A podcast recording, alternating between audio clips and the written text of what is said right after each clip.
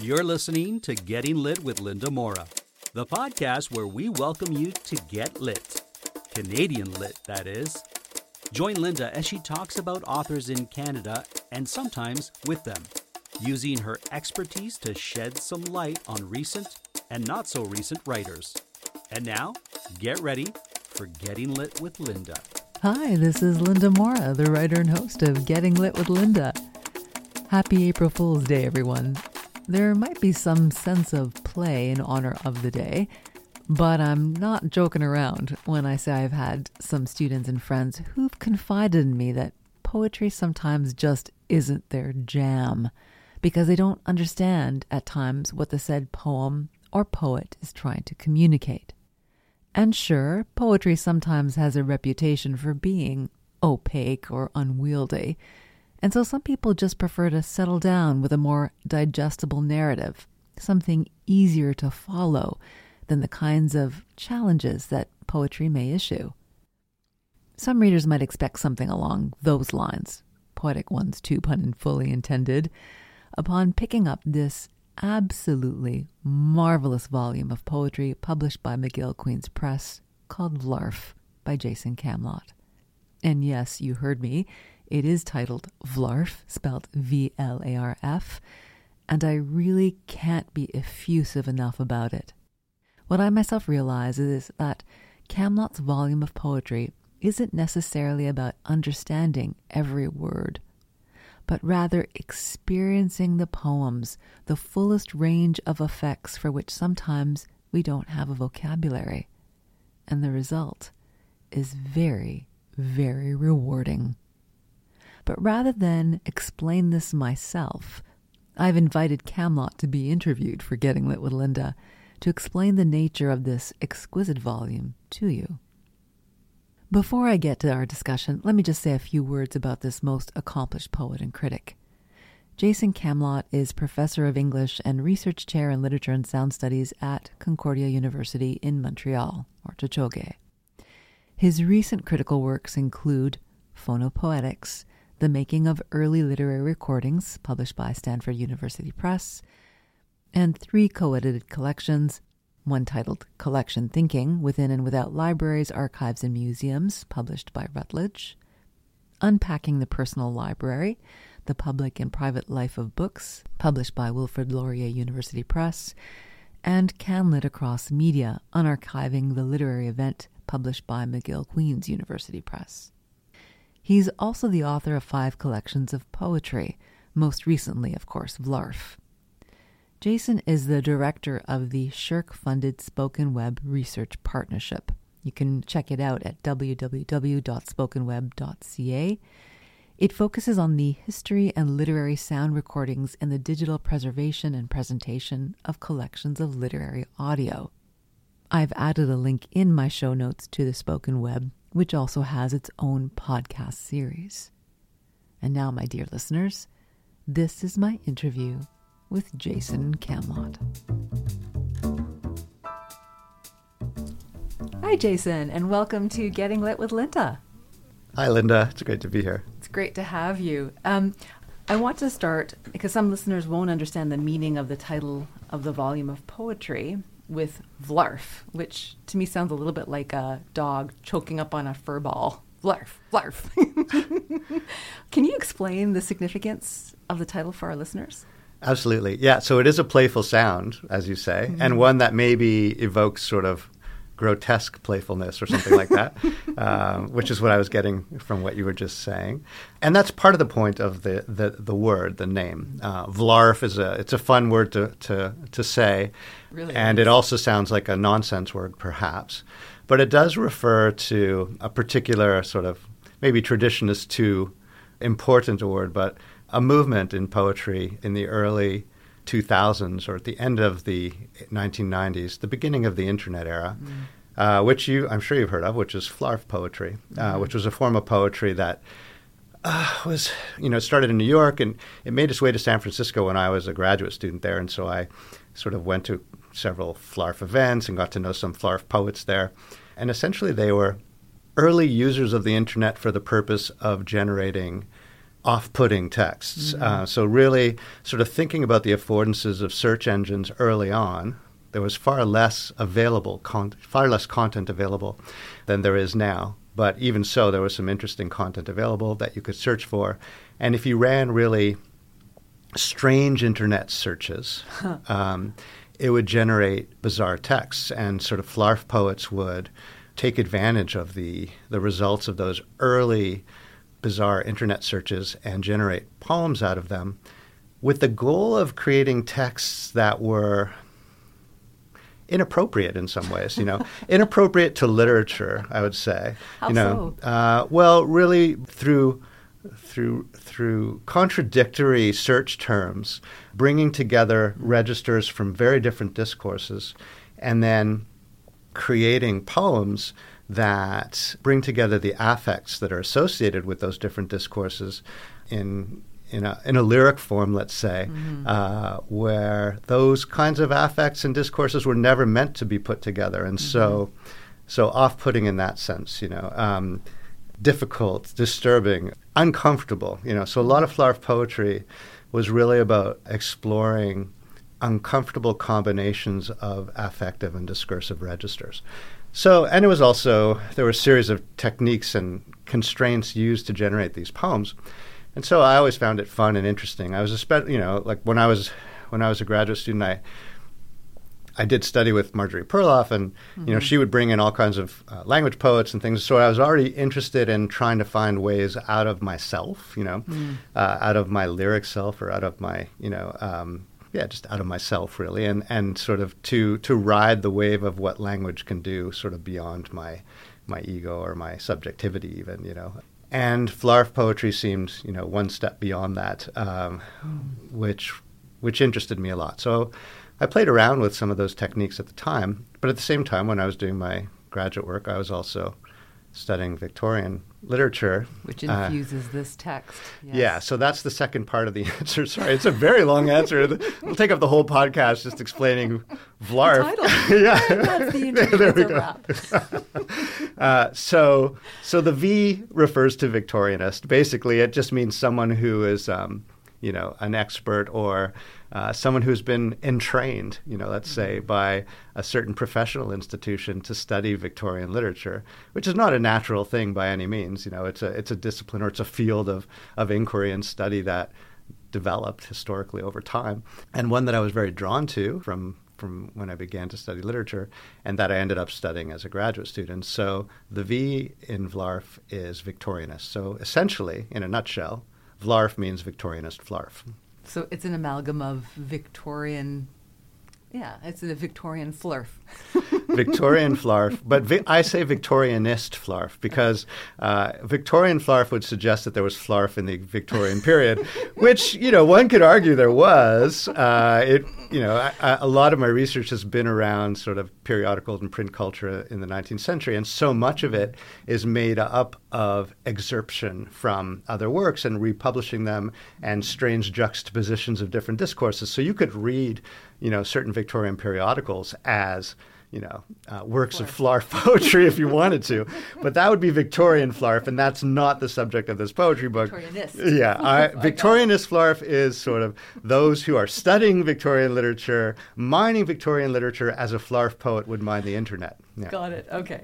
All right. So, what you're suggesting also comes across. There's a kind of playfulness or whimsy. So you were initially suggesting that Vlarf is uncomfortable, that it has these kind of discordant registers and so on. But actually, your collection has this element of fun and plain whimsy. And, and, in fact, I would say there's a lot of winking going on. Like, wink, wink, did you get it?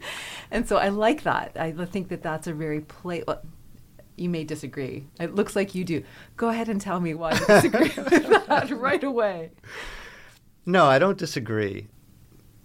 Well, I disagree to the extent that winking suggests that I have a very particular audience for these poems, and only only they are going to get them. Yes. And and so because winking can be a form of recognition, right? Yes. You know, for those who yes. sort of understand the joke. You've anticipated and, my question. And it can be a form of alienation if you don't know, like, why are they winking at me? Like, I don't know. I don't get this. They have something in their eye, you know, like, so and and in some ways, this book was written for a particular community of readers at my at my expense. You know, like it, it's almost like, and that that community of readers are are the my fellow Victorianists, you know, the people that I go to annual conferences with and, and talk about Victorian literature in ways that and, in, in ways that I couldn't expect anyone else to because they haven't devoted their life to studying and reading works of Victorian literature. Um, so in some ways, there are probably winks aimed at them, but at the same time, it's really not intended to be exclusionary in that way. You know, it's really sort of meant to be interesting, discursively interesting for anyone uh, reading poetry at any level, or maybe who's never read poetry before, and to just try to figure out what the heck is going on. Because a lot of the poems are delivered from the positions of speakers, and so they're quite accessible that way, Yes. you know. So yeah, I do dedicate the book, if uh, if I'm not mistaken. I haven't looked at it in a while, but yeah, it says for we other Victorianists, right, the ones with whom we whom, you know. So it's I love that so, it's sort of like the the people with whom we um, engage in a particular kind of uh, discourse around uh, a period of literature, right? You know, so that is a pretty small group. Well, actually, there are maybe like 800 members of the North American Victorian Studies Association, and that's my those are my peeps, you know, disciplinary peeps. But yeah, they're just one of the sort of potential imagined audiences for. I uh, think this I'm one book. of those imagined audiences. I'm not a Victorianist, so I'm going to say I'm one of your peeps, Jason. Yeah. Oh, yeah. well, that's it. I think everyone can be a peep if they if they you know want to engage with the language on the page in this book. So. There is so much, as I say, it was a lot of fun. I really, really enjoyed reading it. There was a, a moment when you referred to an archival researcher, and I, of course, I, as an archival researcher, I loved that an archival researcher makes an appearance. Lands right in the middle of the volume, in page 55, in book two of the poem called Animal Slippers, which, incidentally, also features Oscar Wilde, one of my all-time favorite writers. Now, in this particular poem, the the poem depicts a speaker, an interviewing subject who asks Wilde all kinds of questions, and we're told that Wilde replies, but we aren't actually told what the responses are. And I thought, please don't use this as a model for our interview. Please don't use this as a model for our interview. Um, so there's some pretty significant withholding. Why is that? Why have you absented Wilde's responses? What effect does that have? Well, let's take a step back in this poem, I guess. Um, to it's divided into two books, right? Correct, um, yes. And the second book has that sort of interview with Wilde, that one-sided interview with Wilde, and it has annotations on the sides of the text. right? Yes, I was going to ask you about the annotations as well. And the first part, and even the first part of book 2 which moves into that interview with Wilde, has only the annotations, but the actual center of the poem, the thing that's being annotated, is missing. And it's one example of many, many examples in this book of kinds of erasure or removal of information that occurs, right? And actually, it's it's part of one of the primary constraints or processes of writing that has informed many of the poems in this book, which in some cases was erasing works of Victorian literature and constructing poems out of them, and I can sort of mention other poems here. But in this case, it was writing long, sort of narrative poems myself and then eliminating large portions of them.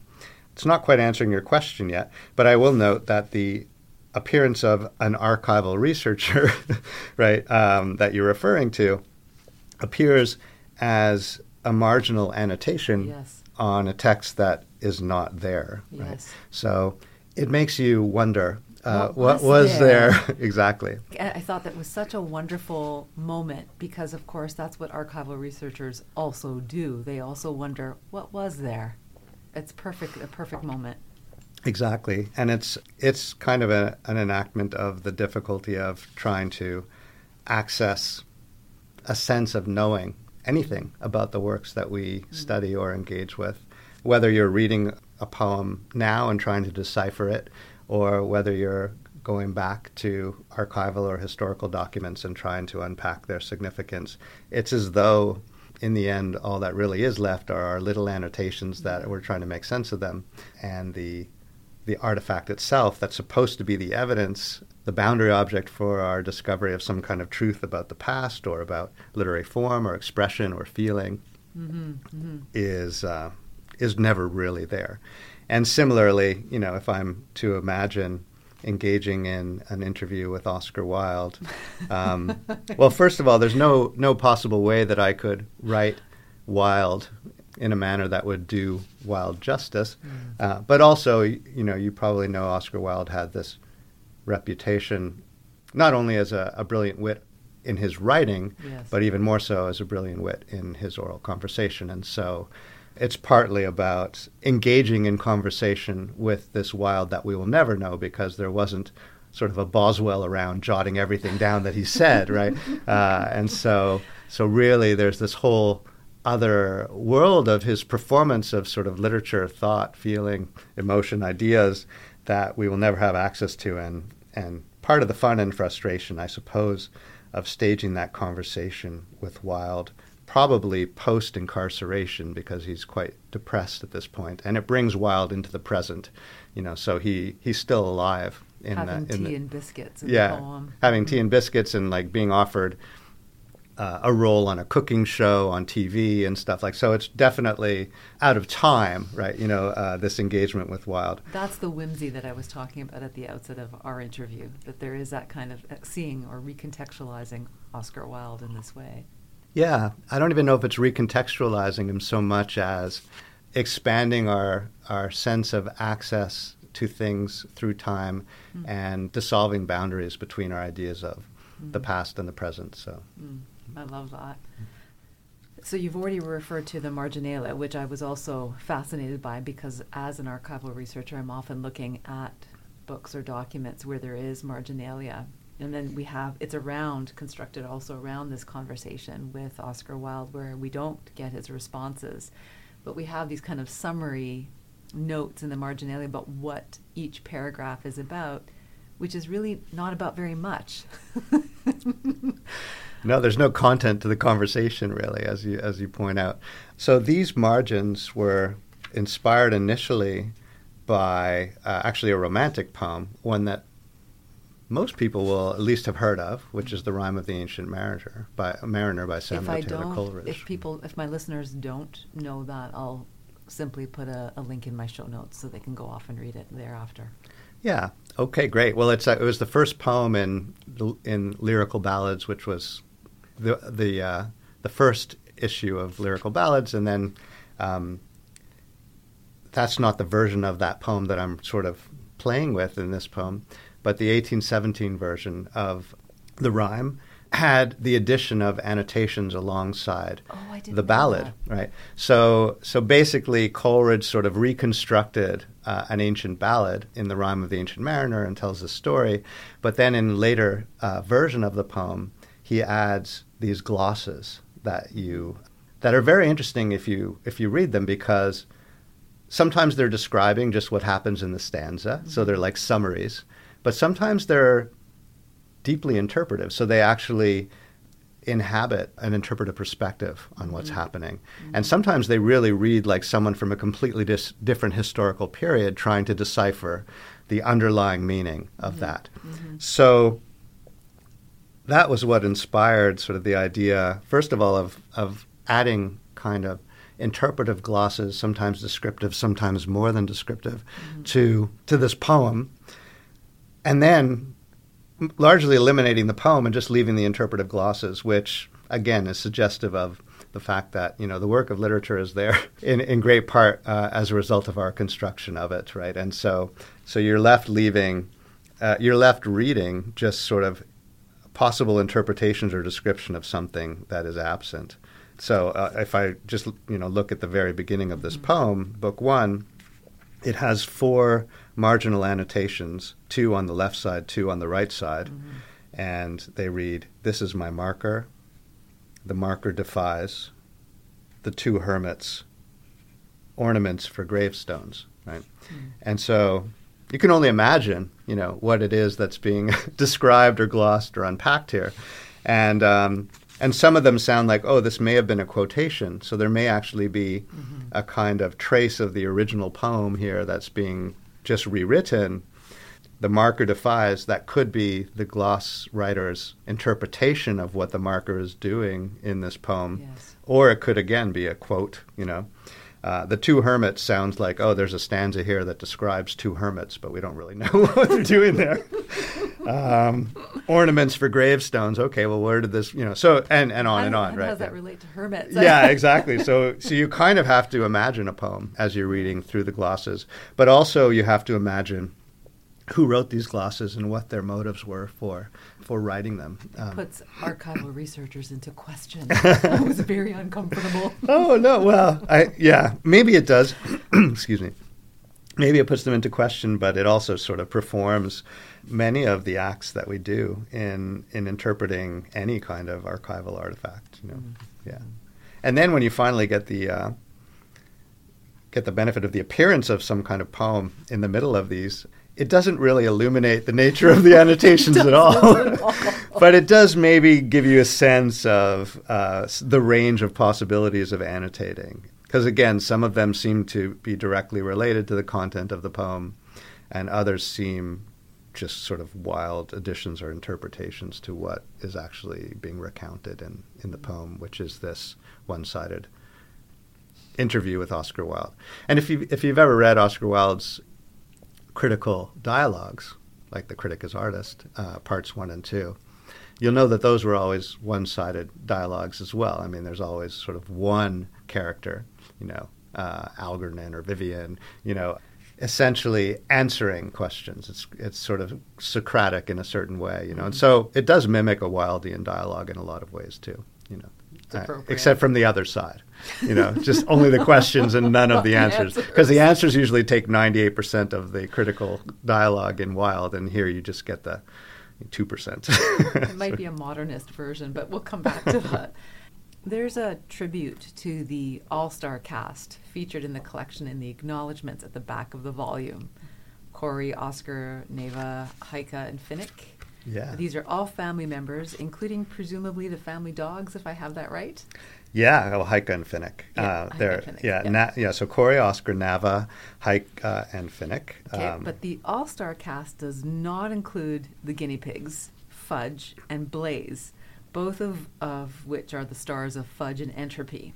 Why aren't they included in that all star cast? It would have been, I guess, if I had included them, it would have been in memoriam. They certainly were an inspiration for one of the long poems in this book. But Oscar, Corey, Nava, Heike, and Finnick are are still alive and, and sort of my current family. So that's the only reason. Okay, You know. I have a question about Fudge Plus, and Entropy. plus, Fudge and Blaze get like a definite uh, Oh. nod in, in having like a 15 page poem written uh, from their perspective. The poem is so. beautiful. Oh, I, I absolutely loved it. So, Fudge and Entropy, I thought for me captures one of one of the themes of the, of the volume, which is, I think, the proximity of beauty and love to destruction and violence. Not sure if that was intentional, but I was thinking of Fudge and Entropy and the Fruit Man, or even genealogy. So I thought I would ask you, what is the proximity of beauty and love to destruction and violence in this volume, and why are they so closely allied in the poems? That's a really interesting question. I never would have thought of the poems using those terms Hmm. because the way I would, How would you then? How would yeah, you the, phrase I mean, but to sort of translate it maybe into ways that I have thought about it or do think about it a little bit more, is that it, there's a, a movement between, and I was talking about registers, discursive registers earlier, and affective registers. There's a pretty free movement between different kinds of registers, some of which I would associate with, you know, say beauty, with certain ideals of things, certain kinds of joy, and fun and play, and the sort of freedom to to be playful and whimsical even that comes with that sense of security, right? You know, Mhm. the privilege really of being able to even think about beauty. And much darker sort of registers that are evoked by and associated with maybe actual experiences of loss and death and you know destru- destruction and violence, but also with emotional baggage that you're not even aware of where that comes from, right? So, yeah, so the poem Fudge and Entropy, for example, on the surface maybe is like a pretty whimsical adaptation of the dramatic monologue form from, from, from Robert Browning, right? We should, we should let our readers know that the poem is written from Fudge's point of view. Yeah, and not only written from his point of view, but it's it's a it's a dramatic monologue, meaning you only hear him speaking, mm-hmm. so you're not aware, you don't really have uh, a respondent. So it's a one-sided conversation. A dramatic monologue is really a performance of one side of a conversation, and you can only try to piece together the response or the effect or sort of who's on the other side. We don't really even know. We have a sense of who Fudge is talking to, mm-hmm. but it's not completely clear. Fudge certainly is engaged in in the in speaking to this particular interlocutor, who, if I want to spill the beans, you know, it's not it's not it's not like a big secret or anything, but it's just a stuffed uh, doll on on Nava's bed, right? So he's he's doing this long monologue to a toy, essentially, but like he doesn't know. Like she's she's looking at him, and he asks sort of questions about her, like why don't you shut your eyes or whatever, like that, you know. um, but my point was that in one sense, it's quite whimsical to have a, dr- a long dramatic monologue delivered from the perspective of a guinea pig. Mm. But in another sense, as we move into Fudge's perspective, there's a lot of sadness, loss, things that aren't comprehensible to him, and a lot of information, I guess, about emotions in the family that he lives in that come across. And so. Yeah, there are poignant moments like the moment when he realizes that the poet is praying for his aunt. Mm. It took my breath away. I thought it was such a this wonderful, poignant moment. I really like that a lot. But he doesn't really understand. Fudge doesn't understand what's actually happening. No, probably doesn't understand Hebrew either. You know? so well, he, but he can re- he can reproduce it phonetically. yes, I'm Jewish. Yes, there are Jewish guinea pigs. There are more of us than you might think. yeah, that's true. You're right. So he might actually know at least Baruch Adonai. Um, yeah, but you also get the sense that I guess the conceit of a lot of the information that Fudge the guinea pig has. Guinea pigs are nocturnal animals, as you know, um, but he seems to be able to tap into the dreams of his poet owner. And he refers to his owner as like my the father poet owner. And so a lot of the information is actually information that is this unconscious affective mm. um, you know experience that he's getting from from the father poet when owner when when he's dreaming, you know. And that's one example. So like I guess the father must have been dreaming about taking the dogs for a walk and stopping and praying for the health of his aunt who was ill and um, yes, and somehow and that's somehow it. Fudge caught that, you know, because he has this sort of direct line to the dreams of of his poet. He sometimes just calls him, he's my poet. and um, reversing the, the, ownership of animals. yeah, exactly. So great. Yeah. But but I think that's just one one moment. Like that's a good example of a moment where there are shifts in registers. In that case, it happens to be human concern for another human. But in, in many instances, I think there's there's a poignancy and sincerity and, in my opinion, kind of heartfelt depth of feeling in the guinea pig's expression of feelings for his brother guinea pig as well. so it's also yeah, yeah, exactly. There there is an inclination, as you've said, in this collection to draw upon Victorian material, Victorian literature, and so forth. There's even a, a poem also dedicated to Queen Victoria, which is a period that's famous for its impressive compendiums and long, long, very long volumes, titles, subtitles, chapters. So I'm now thinking about the poem, Why I Am Not a Modernist, which is on page 45. Before I ask the question, I was actually hopeful I might ask you to read this poem, or at least the first maybe page and a half, so people get a sense of the poem itself. You know, once you start this poem, you have to go to the end. I know it's a worry. It's a worry. but um, but I'll read it, and you can cut it. You can cut it after. But if you'll, I probably won't. um, yeah, this is a this is the technique that I refer to in writing this poem was Mad Lib, right? So I don't know if you ever did Mad Tab Libs. Um, no, no. Okay, so uh, did you ever read Mad magazine? Of Oh, course, when I was a kid. yeah. So I uh, just aged myself by saying, no, I don't know what Mad Magazine is.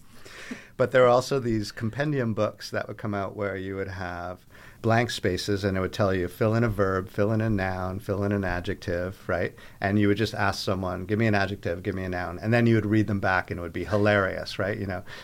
So in a way this is a Mad Lib poem where I've taken Frank O'Hara poem, Why I Am Not a Painter, which is one of my sort of I'm, I discovered that poem in high school, and it's it's one of the reasons I started writing poetry. Probably, like, Oh, was, um, wow.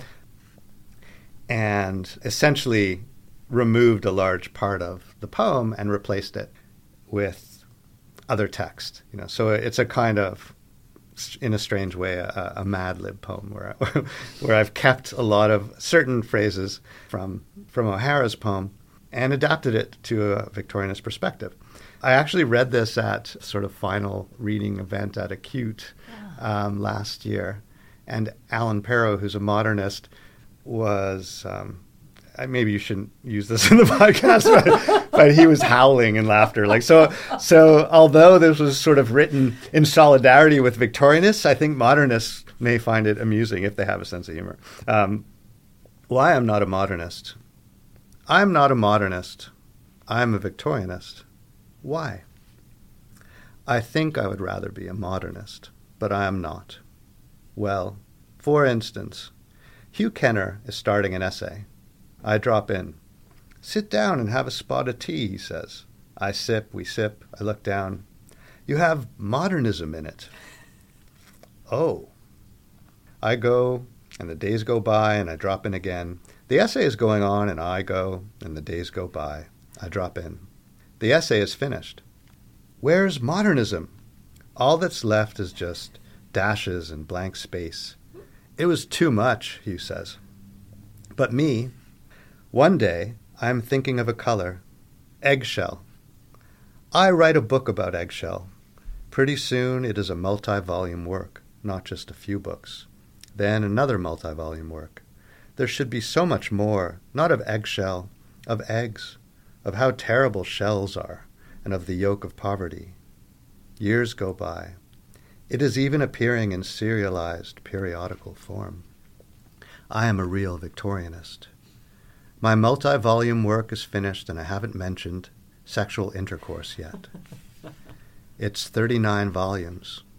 I call it The Queen of Autumn's Sepulchre, a study of inscrutable codicils with official tables appended summarizing the report of the Select Committee on the 10 hour factory bill, vindicated in a series of letters addressed to John Elliot Henry William Percival Flattel, Esquire, one of the factory commissioners, rebutted in a series of pointed responses composed in anagrammatic verse by Reverend Reginald Winsome, with accompanying charts in color depicting the condition of faith in workers who have not been subjected to factory education, annotated by Elliot John Edward Charles William Henry Drylock, MP, with insights upon factory education, its extension, and on the practicability of its application to other trades and occupations such as potting, slate quarrying, copse cutting, butty ganging, mudlarking, rat catching, sawyering, shepherding, tin mining, dressmaking, slopping, gardening,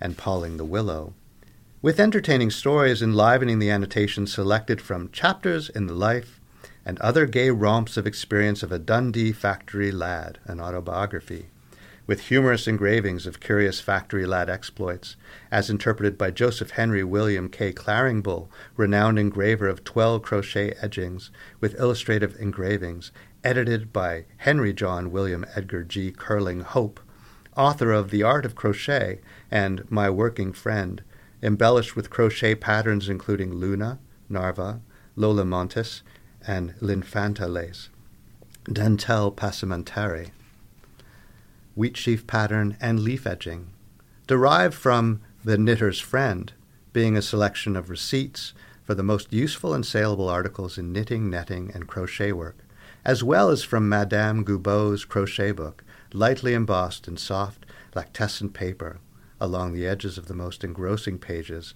as selected by the author. And one day, in a little magazine, I see Hugh's essay called Modernism. Bravo, you didn't even stumble once. That's excellent. Yeah, so that was a that's a fun. It's this is more of a performance poem probably than any. It lent itself to being read, which is why I was asking you to do it in part. But the other part is because I have a question that I wanted us to consider. The poetic voice here declares itself to be Victor a Victorianist, right? But certainly the poet cannot be said to be so, as the economy of the title, Vlarf, would stand in contradiction of it. So, how do we account for the contradictions between the title of the collection and the poetic persona of this collection and some of the content? What's the strategy in this? Hmm.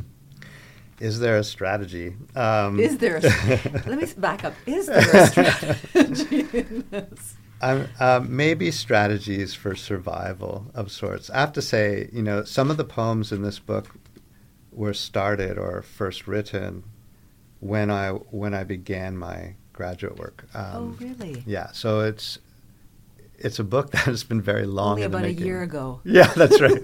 so back in the 1990s. Um, yeah, like from from around 1992, you know, 93. Really, when I began to work on research for what would become my dissertation. And I moved away from home and I was very homesick, and other things were happening in, in my family, etc. That made uh, made it quite a difficult time actually, just to be away, and and made working on Victorian literature seem like quite superfluous to what I was actually feeling. Oh, wow. And so what I did in part to cope, as I was, for example, as I was writing a chapter on the critical works of John Ruskin, which was one of the key chapters in my dissertation, I had loved ones who were ill, you know, and they were very far away, and I couldn't be with them, and and I was mm-hmm. just angry, I suppose, at the at the time that I was spending. I was angry at my inability to be in two places at once, right? And sort of having to be in this place to pursue a goal, which was kind of like I was saying, entrainment in Victorian studies, which which seemed not very helpful for dealing with sort of life's realities at the time. So I found myself literally with a black china marker. I don't know if you know what a china marker is, but um, no. um, these were markers. So my father was a furrier, and when when I was little, I used to work in his fur factory, and when I was really little, before I could carry a razor blade and cut pelts, my job would be to count bundles of pelts as they hung on rings. And so I would be in the cold room counting the bundles to make sure there were the right number of skins because you know a coat would take this number of skins of this kind of animal and a jacket would take this number of skins and you had to have just the right number. So that was as a as a 6 year old that was my important job right? And the the thing I loved about that job was um, my father would give me a black he called them China markers, and they're basically like wax markers huh. where you can peel off. Uh, like a crayon. It's kind of like a crayon, except it's it's like a pencil. You know, it actually is is wrapped with with paper that you can ra- unravel uh, when the nub gets short, so mm-hmm. you can keep like using a crayon. it. Yeah, yeah, like a crayon. Yeah, mm-hmm. um, and so with the black China marker, I would write the numbers on these little tags of how many pelts were on. Uh, and so I guess I still had some of these from from being, you know, in, in his office back in the days and stuff in my pencil case or something. And I started t- using these black China markers to cross out hundreds of li- li- lines. Uh, in the end, like hundreds of pages of Ruskin's critical writings. And so what?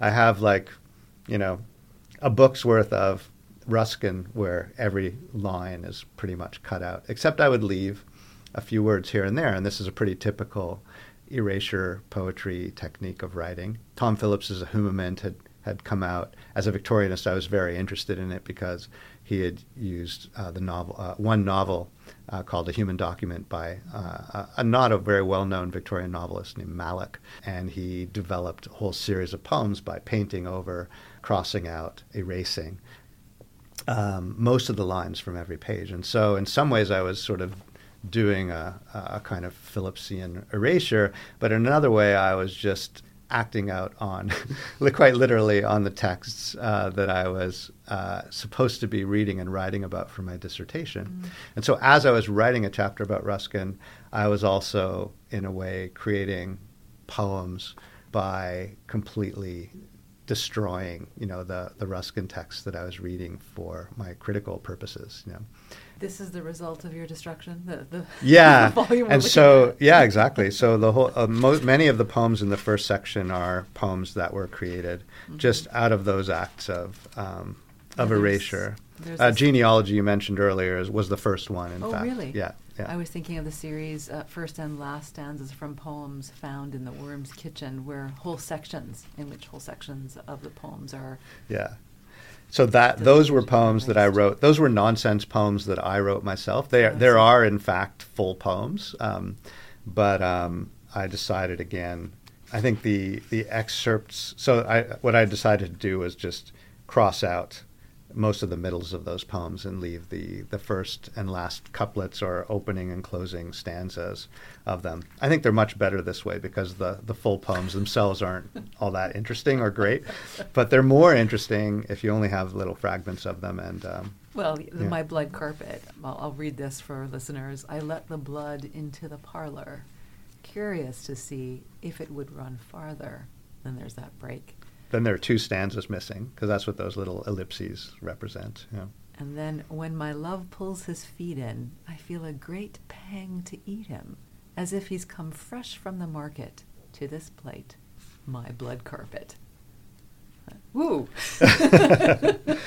yeah, well, you know, Victorian nonsense poems were often extremely sort of violent and weird and strange. And so, yeah, I just wrote a whole bunch of nonsense poems. Again, it was actually when I was um, doing research. I wrote all of these when I was in uh, at Oxford in oh, England, really? and uh, so when I was done with my day's work at the Bodleian Library, I went home and I wrote a few nonsense poems, and uh, so I had a whole collection of them. And then for this book, I just I destroyed most of them and just left little pieces of them to include to include in this imaginary collection, you know, called "The Worm's Kitchen: A Pantry of Light Verse for Dark Evenings."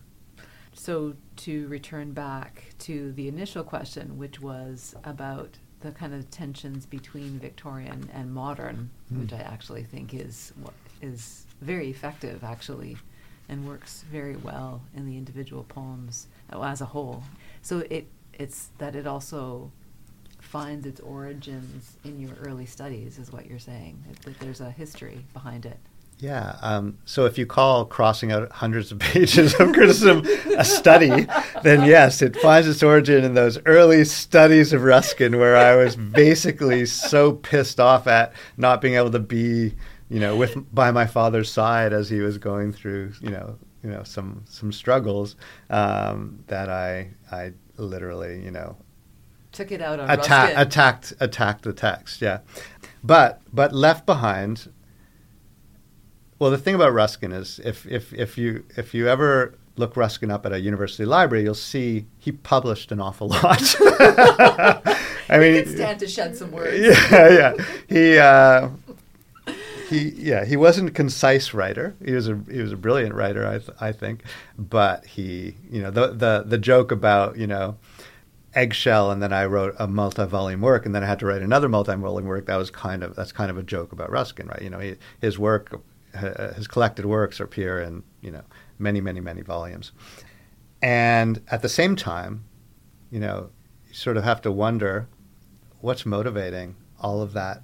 Very strong also he was a, he was a kind of a teacher. He wanted to take his reader along with him and show him what he could see you know and and what's motivating this incredible desire to to to spend millions of words trying trying to show someone something you know? There has to be a sadness underlying that you know? There has to be and actually there are. So so there's there are just a lot of amazing concrete and he was and Ruskin was you know one of the great observers of the material world, in my opinion, in the 19th century, anyways, as it was changing through industrialization. So he was very focused on observing plants, rocks, you know, the, the colors of the sky, clouds. Um, he, he has a famous essay called Storm Clouds of the 19th Century, where over a 20 year period he observed the changing colors of clouds, which is an anti industrialist argument that he formulates through simply observing the sky, but also about how modern painters need to account for the changing color of, of our skies and of the air, etc.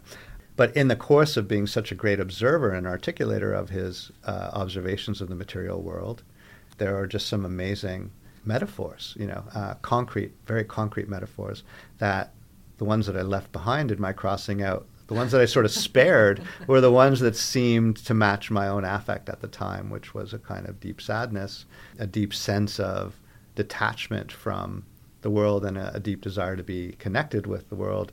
And so those little pieces seemed to sum up something that was underlying all this sort of verbosity that I was finding uh, in Ruskin. That and the verbosity of Ruskin also represented time spent or wasted, you know, um, in a way, or time away from the feelings that uh, I wasn't really able to entertain because I had to finish my work, you know.